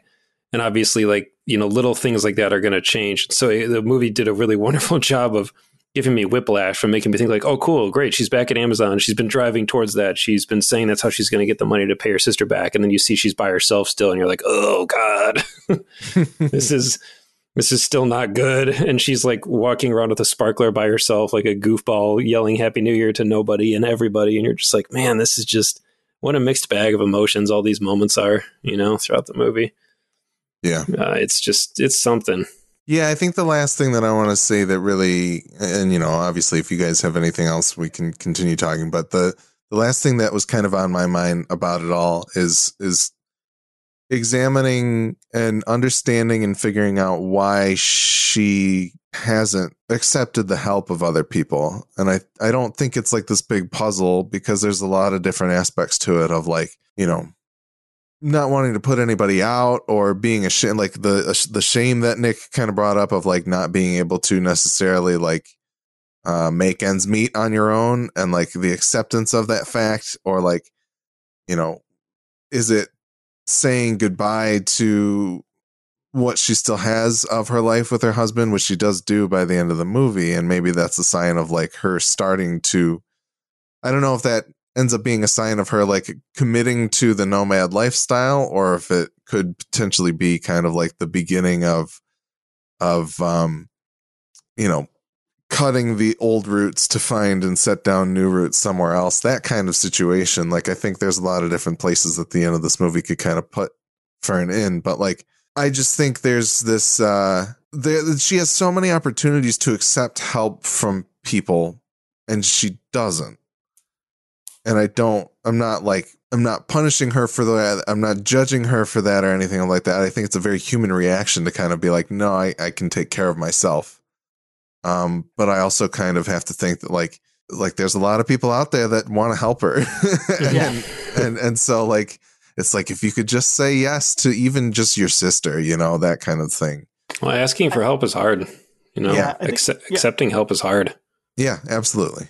I think some of it's a pride thing. I think some of it is, I think a lot of the movie is about her kind of rejecting a lot of the things that led to her being in the situation. So it might have something to do with that, trying to reject a lot of maybe she, maybe handouts or something. Maybe just her past life that kind of had kind of led her to where she is now and then where she wants to go as well. So yeah, She definitely seems to take more assistance from the the other nomads and like the kind of the single serving friends that she runs across than from the people who sh- actually have ties to her former life, which I think is totally reasonable, really, and not surprising.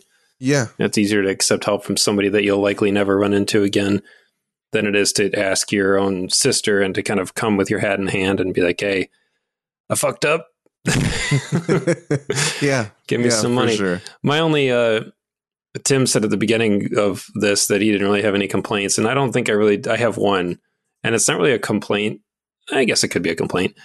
Uh, for the most part, like ninety eight percent of the people in this movie are really friendly and really uh, kind of understanding or really polite, and I just can't help but feel that that is not would not be realistic of the experience of a nomad. Like almost everybody she runs across, even when she's like parked illegally somewhere, everybody's like really nice to her and really understanding and very like uh kind of helpful.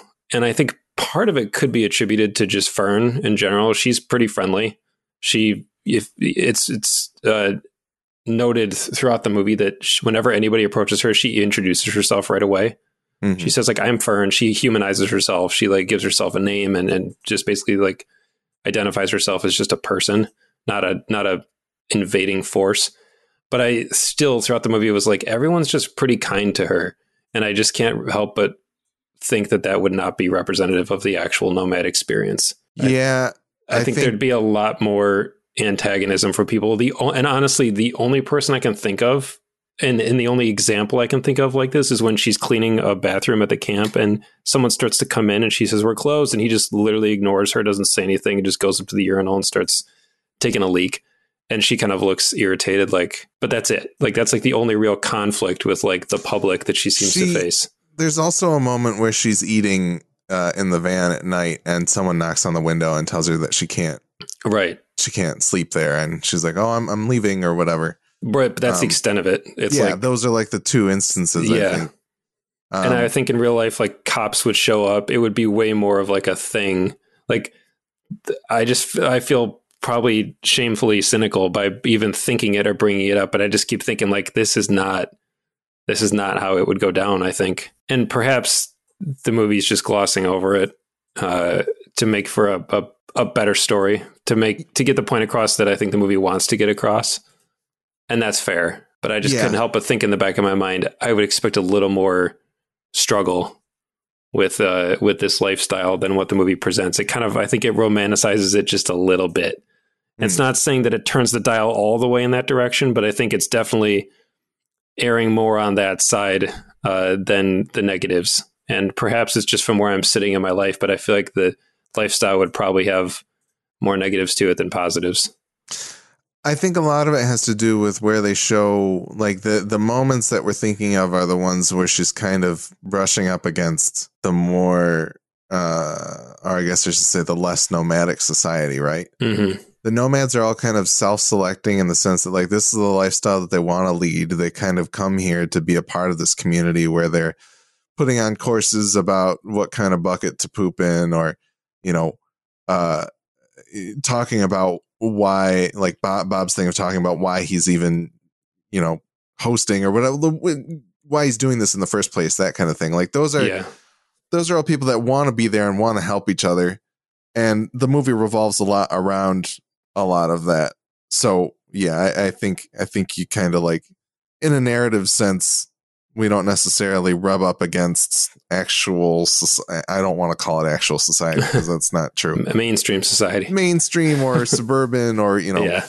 non-nomadic society i think uh you know we don't see as much of that in this movie. Sure. and so and I, I like, think that it's probably the more now that I'm thinking about it a little more, the probably the function is because you want, like Tim said, you want the bad guy to be the system and Fern's own inner demons and struggles and and conflict yeah. over her life. You don't want it to just be a series of like angry bros that she keeps running into that like throw shit at her and it you know, could, yeah, kind of it could it could it, like it could very easily turn into uh, some form of like just sadistic torture, right? If that's what we were seeing of like you know people stabbing her tires or whatever the hell you're going to show that mm-hmm. she would mm-hmm. have to come up against.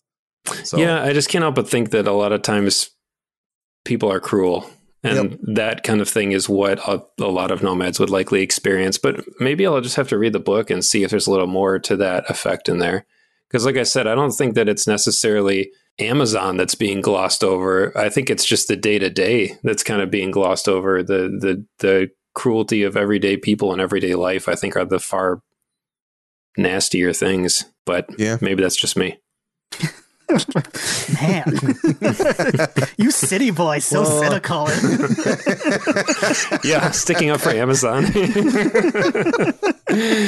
no, you know, and none of the, I didn't think any of this after I watched it the first time, but the second time I'm watching it, and I'm like, like I couldn't help but think, like, the, this is the last thing I'll say because we've been going for so long. After she leaves David Strathairn's uh, son's house, which is all like, mm. which is all a great sequence, and like that, all that stuff is all very interesting, and she obviously rejects it. We've got this nice scene of some some kind of tortured piano, you know, dissonant themes playing and a lot of the emotional piano music. And she's like at this cliff face and like and standing in the in the harsh wind and, and there's like clouds and it's raining. And she's like it, it really seems like she's struggling with the fact that she just walked away from like some potential happiness right? Like some some potential guaranteed like life that she could live and and be happy and be safe and be cared for and cared about. And this yeah. is what she's struggling with. And I as I was watching this time, I can't help but thinking like this is like as close to first world problem in this lifestyle as I think you can get. Like it just and but that that's okay because it's Fern's own inner like she's struggling against herself because she's probably thinking like why why can't that be good enough kind of thing. But at the same time, I was like, man, there are far there are so many worse things that you that you have and you can and you will deal with that it just kind of stood out to me. Yeah, I kind of this is uh, this is where she kind of go, leaves him to go off on her own, right? Yes, a little bit. I, I yeah, I get what you're saying. I kind of took that more as her kind of saying that she did not want to go back to that old life and that old life that has caused her a lot of heartache because I mean she did lose a husband. Oh, and oh yeah, I, I think sure. that's and I think it's pretty it's pretty clear. I think a lot of times what Strathairn's character maybe he's looking to settle down too, and he's kind of hinting at with her. Mm-hmm. And I I took that more as a rejection of of him in a way, but not really him in particular, but that old lifestyle for her. Yeah, yeah, and, I, I yeah. agree. I, I think it's it's yeah. the it's the fact that I think most of us would look at that on paper and say like this is a this would be a good sound logical choice to make. And the fact that she doesn't want that has kind of have does have to cause her a little bit of struggle because it's the same thing with her sister. Like she could stay there. She could be happy. She could reconnect with her sister. She could have some of that life a good life right? But she doesn't want it. And the fact that if the heart doesn't want what it doesn't want that can still sometimes be upsetting you know? Mm-hmm. like sometimes knowing what you want isn't necessarily always going to make you happy. Does that, you know what I mean? And she has found enough value in kind of traveling mm-hmm. the country and seeing uh, the sights and the nature and the beauty of the country mm-hmm. that she lives in. So I, I think there's a little bit of that too. And it's kind of, it's kind of, yeah, seeing her that maybe she's found more value at this point in her life in what she is doing now. Yeah. So Yeah. Yeah, and I think I, uh, part of the cynicism too that I have that I'm carrying into it is the fact that there's a lot of there's a lot of early 20 somethings that are voluntarily yeah. choosing this life and doing it for the likes and for the gram and it makes me throw up a little bit in my mouth because some people take it way too far and they I get that. They yeah. try to glamorize the shit out of it and I know someone who did this and they came back in a very weird state of mind because I think they realize that you don't necessarily voluntarily jump into that lifestyle until you know that you're ready for it and you know that you're doing it for a reason other than to try and be an influencer. Like it's it's yeah. not a road that you go down haphazardly unless you have rich parents. Yeah. Yeah. No, I think I think there there's a part of me that's like if this is something that I would have done after after college, you know, but like being in a financially stable kind of place and being like, all right, I want to see more of the United States of America or whatever. I think that would be one thing. But sure. Yeah, yeah. she, even runs into a college kid at one point in the movie, doesn't she? They share like a smoke um, at one point, and it's kind. I don't know. I kind of like that scene just because I mean she knows what he is. Um, yeah, I don't know. I kind of I kind of dug it. So. Yeah, that's the guy who she sees earlier with the rocks. Yeah, yeah. That, no, that scene's. I love that scene because she recites yeah, right. that whole that whole sonnet, and it's a really wonderful moment. Mm-hmm. Yeah, and I'm and I'm not trying to disparage the idea of voluntarily going and doing that. I just think there are people that don't think it through. Right, right. Like if if post college you had some money you saved, you had that goal in mind, and you saved up, and you said, "I want to tour the country for six months and see the see the world." I think that's an amazing thing, an yeah. amazing opportunity. But but the dude who's like, I'm gonna get this Yeti sponsorship and uh, hit the road. And. Uh, yep, Jesus. yeah. Anyway, so let's do it. No, I'm just kidding. yeah, the Jared Leto Nomadland. oh God, Fyre Festival, man. I almost came in when you were talking about society with a "We live in a society." Would have been good. All things, all roads lead to the Snyder Cut, right? For sure. All right, I think uh, I think that sums up our thoughts on Nomadland. Um, but uh, and you know, I think Jason, Jason in the Discord, probably. I think Jason, like, I think we all would have checked out this movie either way. But I think Jason watching it and talking about it in the Discord led us to yes uh, doing that. So thank you, Jason. Yeah, and it's a um, nice um, it's a nice change of pace from a lot of the stuff I more commonly go to. You know, it's a it's you know, a nice Godzilla versus Kong and the Snyder Cut and uh, you know WandaVision and Mortal uh, Kombat Tenet and Mortal Kombat.